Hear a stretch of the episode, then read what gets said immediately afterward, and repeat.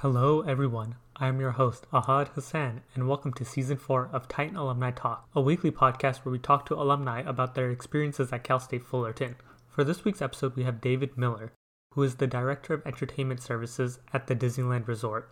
He graduated in 1998 with a double bachelor's in communications and theater. Listen as we talk about his experiences at Cal State Fullerton and the work that he does at Disney. You can catch these episodes live at 11 a.m. on Tuesdays at titanradio.org, or you can watch all past episodes on our YouTube channel at youtube.com slash CSUF alumni. Thank you, David, for joining us on the podcast today. Happy to be here. Thank you.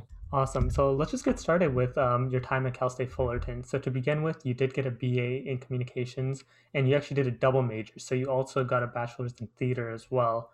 So where did this kind of come from to get into the entertainment industry? Um, was this something that you always wanted to do when you were younger? Or is this something that you kind of just figured out in college that it was kind of your calling? Yeah, interesting that you ask. You know, when I started, which was a few years ago, I was uh, really interested in radio, which at the time was one of the main mediums that we had going on. And Cal State Fullerton was one of the few that had a radio, TV, and film department. And then the year I started, they dropped the radio part. So then I was a little bit uh, kind of off my game about what I was going to do. But that said, I was uh, it was an exciting time to be able to try and figure out what I was going to do in the world. And so I I leveraged that communication. I mean, TV and film is another great opportunity. So just because one was out doesn't mean the others weren't uh, good opportunities. And then I found that I was uh, I always needed a lot to do, and theater was another great interest of mine. And I wasn't sure what part of theater ultimately, I ended up deciding to double major, as you mentioned, and uh, I was in the acting program.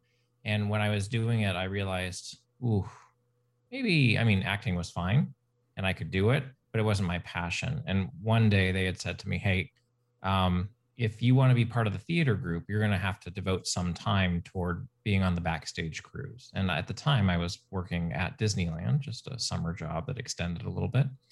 And I uh, I I decided, well, I, I won't be able to work a crew because the those conflict with the times I was going to be working. So what else could I do? They said, oh well, well, you could do hours during the day, during the week in one of these locations. And they basically picked me up by the scruff of my neck and dropped me in a room full of lights and said, here you go.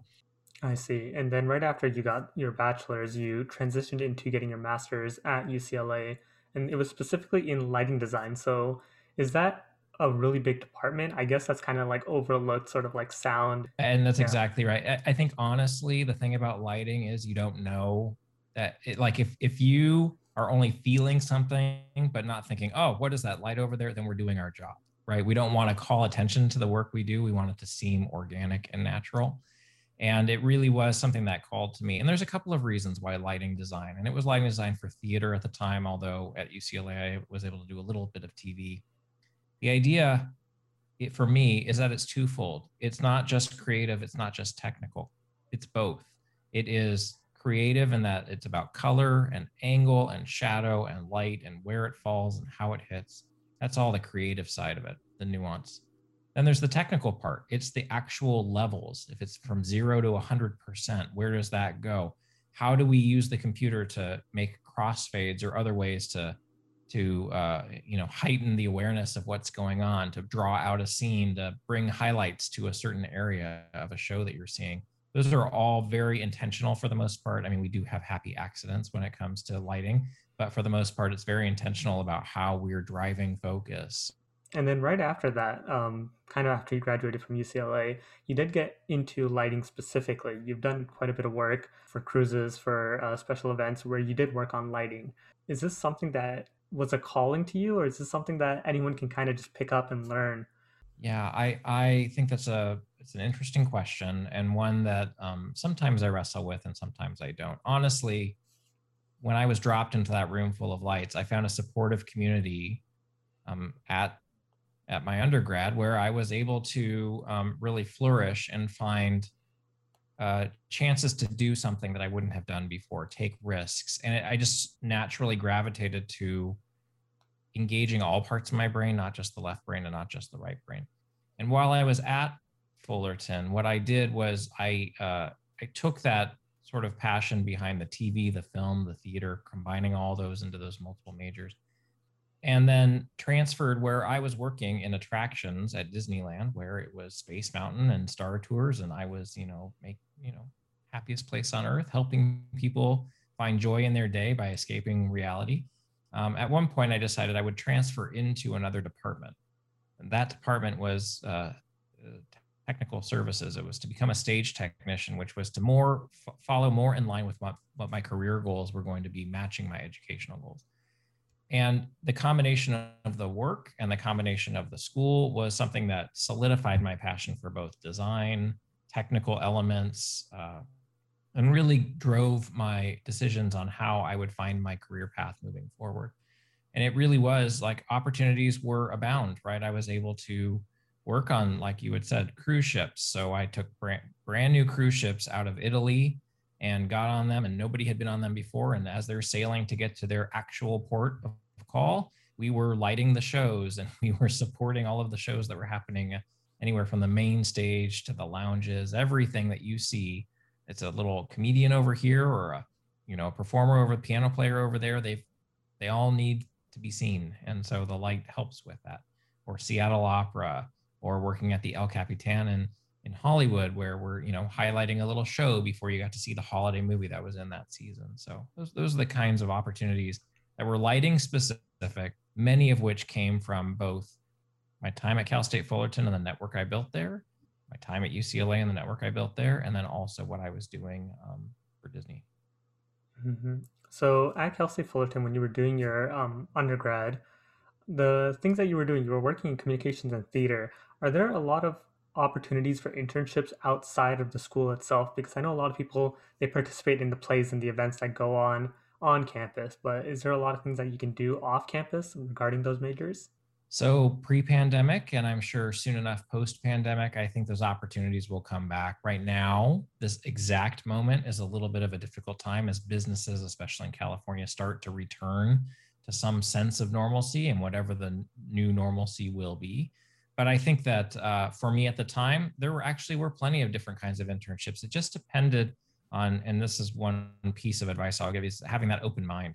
So the internship that was available to me at the time was the Tonight Show, and it was uh, it was something I interviewed for, was able to get to, and um, found it to be a, a really difficult experience because of how they treated the interns and the others. It was just a disjointed program, and it was a struggle.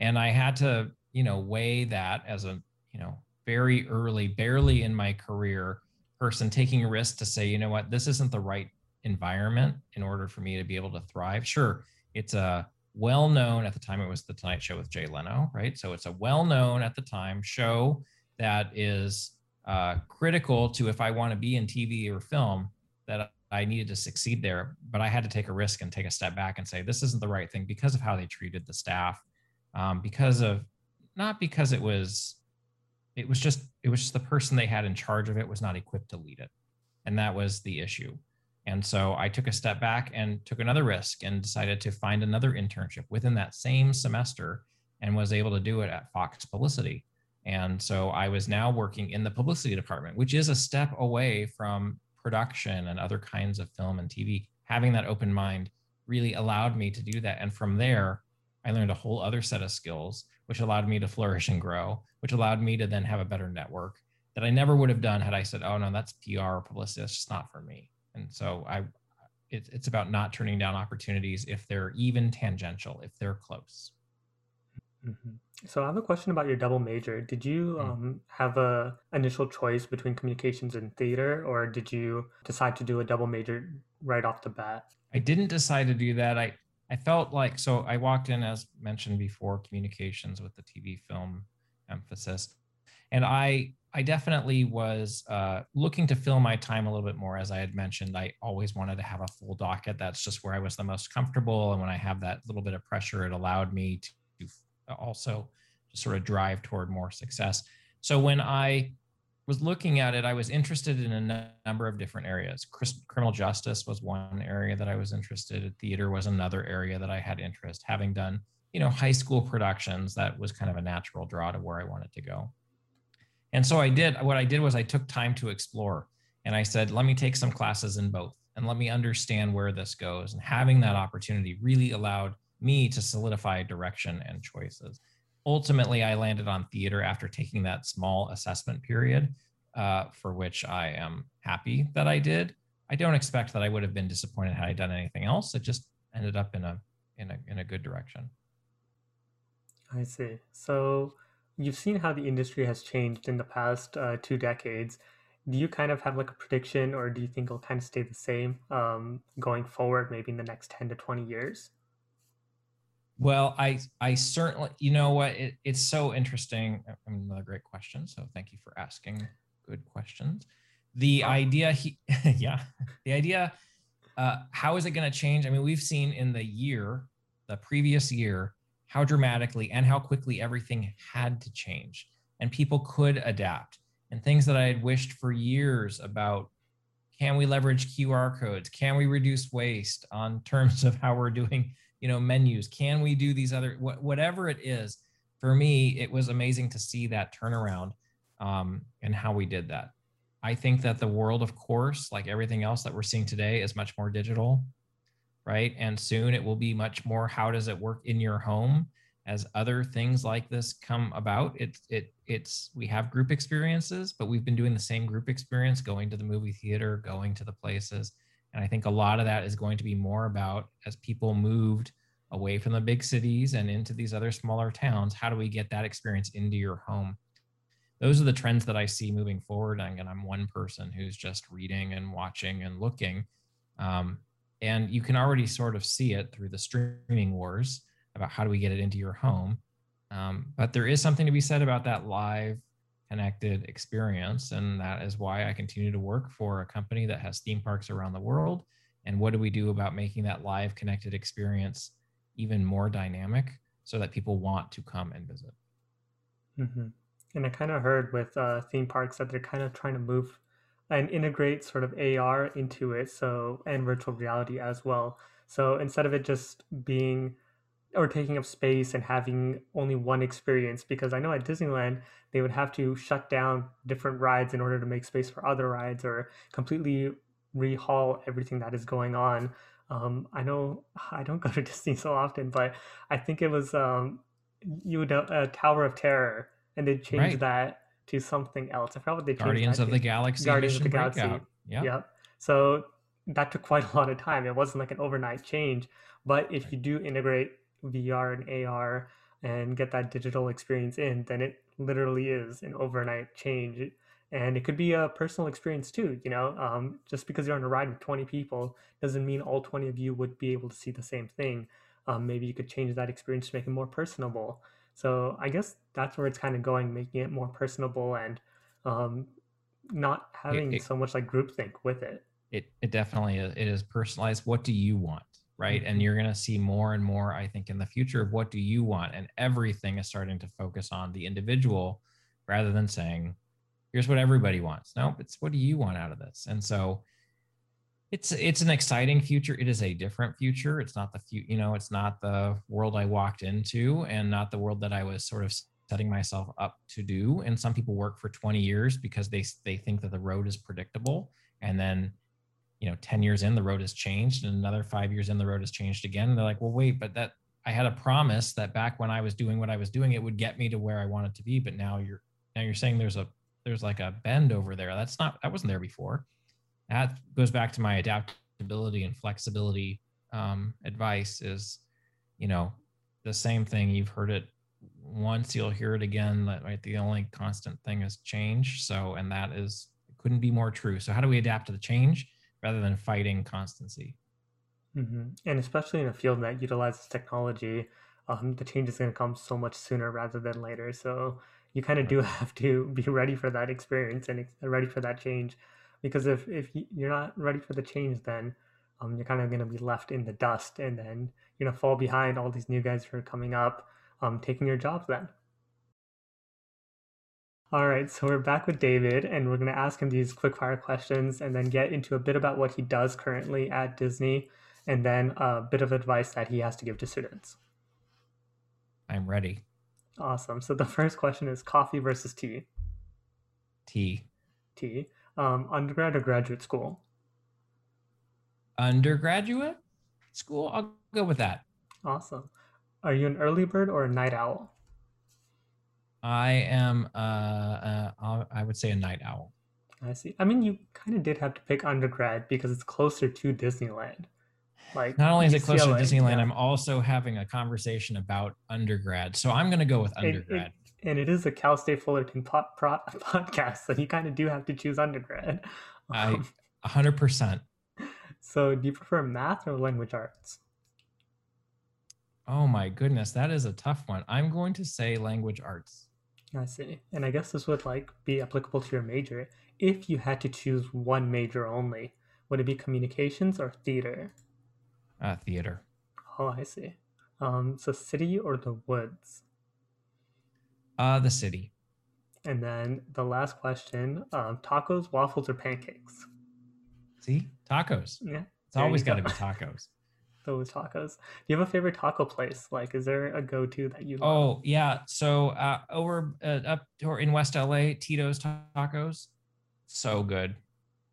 It's great. Actually, I remember going there because it was it was where near where I lived for uh, graduate school, and you would see these big limousines at the time pull up, and a production assistant who probably would have been me if I kept working at the Tonight Show jump out, grab boxes, huge boxes of tacos, jump back in the limousine, and then obviously go back to the studio that they were working on to deliver their Tito's tacos. So that is definitely a good one. So it's just like a fan favorite over there.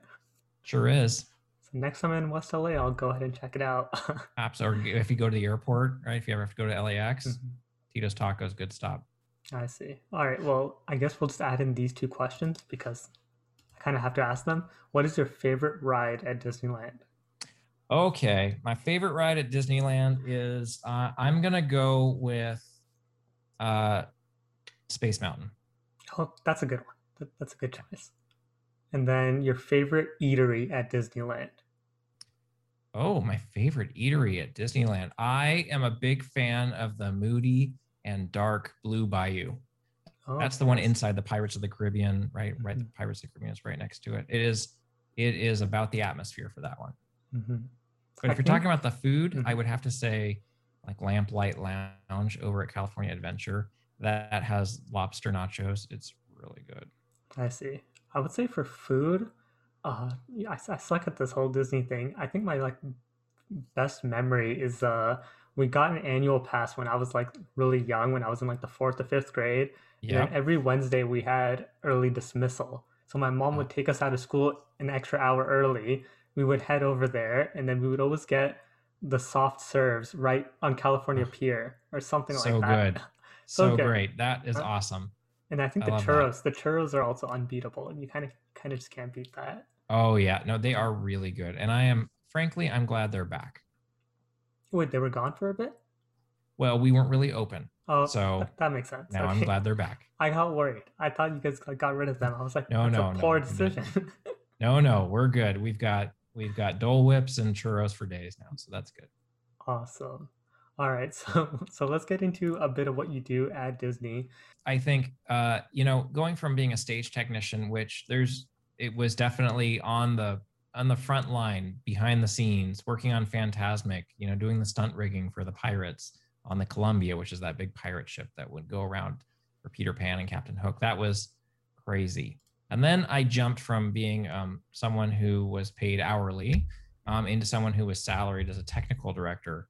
And that was a big transition, something that went from you're paid for every hour that you work, including overtime, to someone who's on a base salary. And also different kind of work because the work that I was doing as stage technician is union and bargained work. And when you become salaried, you can no longer do that kind of work. So for me, it became a what's the right hands off approach that allows me to be effective. The great thing about the technical director role was it was actually in Hong Kong. So I was opening a brand new park, never been opened before, living in Hong Kong for a year. And it was really an amazing experience to be able to live and work internationally on a project and come uh, once we opened it it was you know it was very fulfilling and then i found myself needing to find other work because when the project is done what's next there wasn't anything on the docket. And I was able to return back to the Disneyland resort as a production manager, as you had mentioned. and that was just another mind shift of what we do but i took what technical information i knew and how to operate with a team like that and applied it to schedules and budgets which again every experience as i mentioned earlier every experience i fed into what informed decision i needed to make. So now that i had all this technical information all this experience i was able to use that to make better and stronger budgets and schedules that helped us be more successful as a team. More so i was really able to ask the right questions of the team because i never wanted to assume their work but what i could do was ask the right questions. Back to that costuming example and what i was doing so from there i jumped out of production well i worked on that as a producer production manager lots of new shows parades uh, marathons all kinds of different work that was happening out there and then I was uh, plucked from that area and moved over into a manager role, overseeing a diverse group of um, people who worked on the strategy of shows and really the how, how what's our capacity of our venues and what kind of work are we going to do and where are our characters at any given time, that kind of strategy. A systems and technology team that was supporting a worldwide entertainment effort. So we made sure that all the business technology, how what systems we used to budget, So we weren't using Excel. We were using something else that would allow us to be more nimble. And uh, and then choreographers. It was like I said, a diverse set of teams. So people who, you know, worked together to make sure that our shows looked amazing. And um, it was a hard transition at that point. I was now leading a direct team instead of influencing others. See. So I kind of like how Disneyland is sort of inclusive with that as well. They understand that students kind of need that experience or they would like to because disneyland is sort of like the dream job sort of for a lot of students um, we see adults as well you know with disneyland opening up we saw the videos of like adults crying at disneyland because they just have great fond memories of it and the experiences there are sort of unbeat even though there's so many other theme parks so many other streaming services um, disneyland is kind of that universal idea uh, not to knock on universal studios but uh, taking their name um, but yeah, so the work that you've done, um, it's kind of just again ties back to everything that you've done before, managing those technical directors, uh, because you've done you've done that work, and then the stage directors as well. Um, so it is kind of nice how Disneyland incorporates everything with students as well, and then they also just make sure that everything is pretty streamlined because it does seem like a well-oiled machine, even though it's completely international and like you mentioned, things are happening every single day with shows, movies, and um, with everything Disney owns, which is quite a bit. Um, they just have so much to take care of, but it still just runs cleanly all behind the scenes. Mm-hmm. So let's just end it off with a bit of advice that you have for students.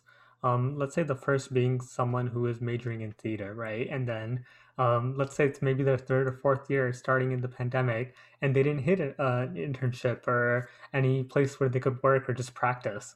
So, what do you think they should do now, considering um, a lot of places weren't open for them to work, and then they're maybe graduating this year, or they already graduated uh, without that experience on their belt as a student? It's it's really challenging, and there's no question. I, I think openly acknowledging the challenge that is in front is is a healthy way to make sure that we're all on the same page.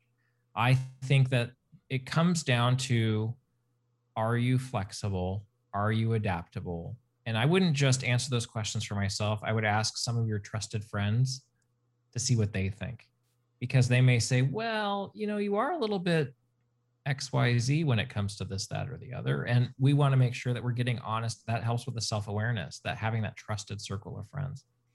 I think that you need to build your build and tap your network. There is a network at Cal State Fullerton who you know, and there's alumni at Cal State Fullerton who are still connected to the theater department. There are other opportunities that are out there that allow um, connection and work. And sometimes it won't be, I can jump into being a lighting designer. It may be I started off as a stage technician or I started off as a, you know, something else, knowing that I had another goal in mind.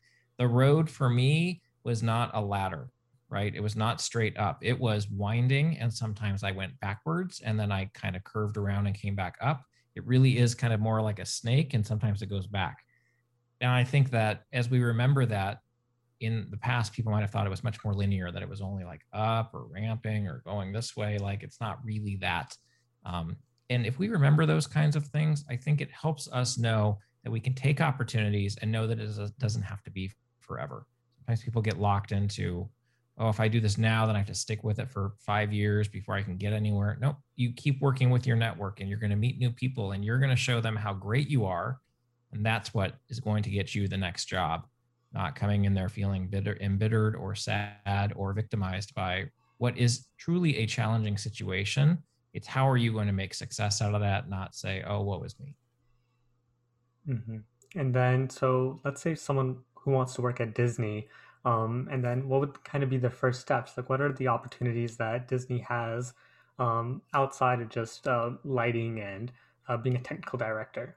So there are there are tons of different kinds of roles. Whether it's uh, I am a performer, uh, whether I am uh, in the creative field, I'm an art director or a lighting designer, or um, I want to just be there because it's so much fun and you can work anywhere because there are a lot of um, um, sort of frontline opportunities that are much easier to get to. Now, that won't always get you to whatever your end goal might be, but it is definitely the start. And that's a great way to go. Um, I think it's always, you know, the website is always the way to go. And there's when the internships come back, and I imagine they will in the next, who knows, but I, I can't imagine it's going to go on forever um, there's a website for that. And so that either you go to the disneyinterns.com site or the disneycareers.com site. I'll, either of those are the best entry into getting into all kinds of different jobs. And the Disney careers one is for everything is for Fox, for Marvel, for Pixar, for Disneyland, for Walt Disney World, for Aulani in Hawaii, for the cruise ships, for corporate, Imagineering, all of it lives in that one area. And there may not be a whole lot right now, because the work is just coming back and the state still hasn't quite lifted all of the restrictions. But within the next six, eight months, I expect that we're probably going to be seeing more opportunity become available. And for those that are into performing or acting, casting calls go out on normal channels. And if you follow the social channels, there's always opportunity. Mm-hmm. So those are great bits of advice for the students trying to get into that field. And then uh, just one last question to end it off your favorite Disney park and why? Well, I think I am going to go with Disneyland. Um, I'll tell you, I've been to all of all of our parks multiple times. Um, I love Tokyo Disney because of just its clean, amazing, pristine beauty. But I really uh, have an affinity toward Walt's original park and whether or not it has to do with Walt Disney or not, I just uh, think that it is iconic, is nostalgic. Um, it's always growing and always changing, and I I'm a, a huge fan of that kind of gleaming jewel that kicked it all off in you know 1955. It's it was just one of those pieces. But I'll tell you, it is a harder question than that because I have something for every single park that we have out there. I mean, Hong Kong is amazing, and I loved those things. But if you're going to ask me to pick one, I'm going to stick with the original. I see.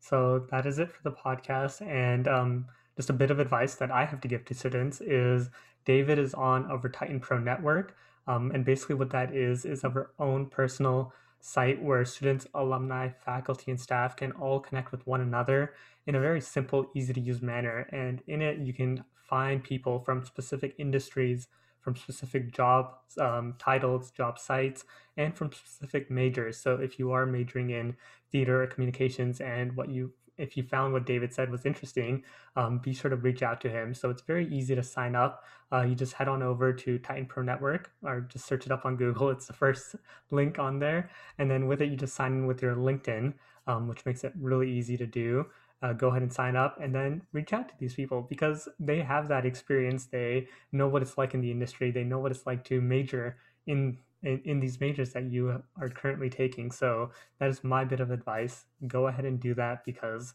um, the advice on there it's so plentiful. I believe we have over 1,000 alumni already signed up, and so there's there's someone for everyone. Um, I'm, sure you can definitely find um, an alumni or a faculty or a staff who has been in a similar experience to you and can maybe help you get through some things or maybe just give you that bit of advice that you need uh, to further your career or further your education. Oh, well, I'd be all too happy to chat with people. So it's really a great opportunity to do that too. Don't ask me for a job, but ask me any other question. I can do that. I don't have awesome. any jobs right now. awesome. So, again, thank you, David, for joining us on the podcast today. Thank you very much. I appreciate it. It was a great time.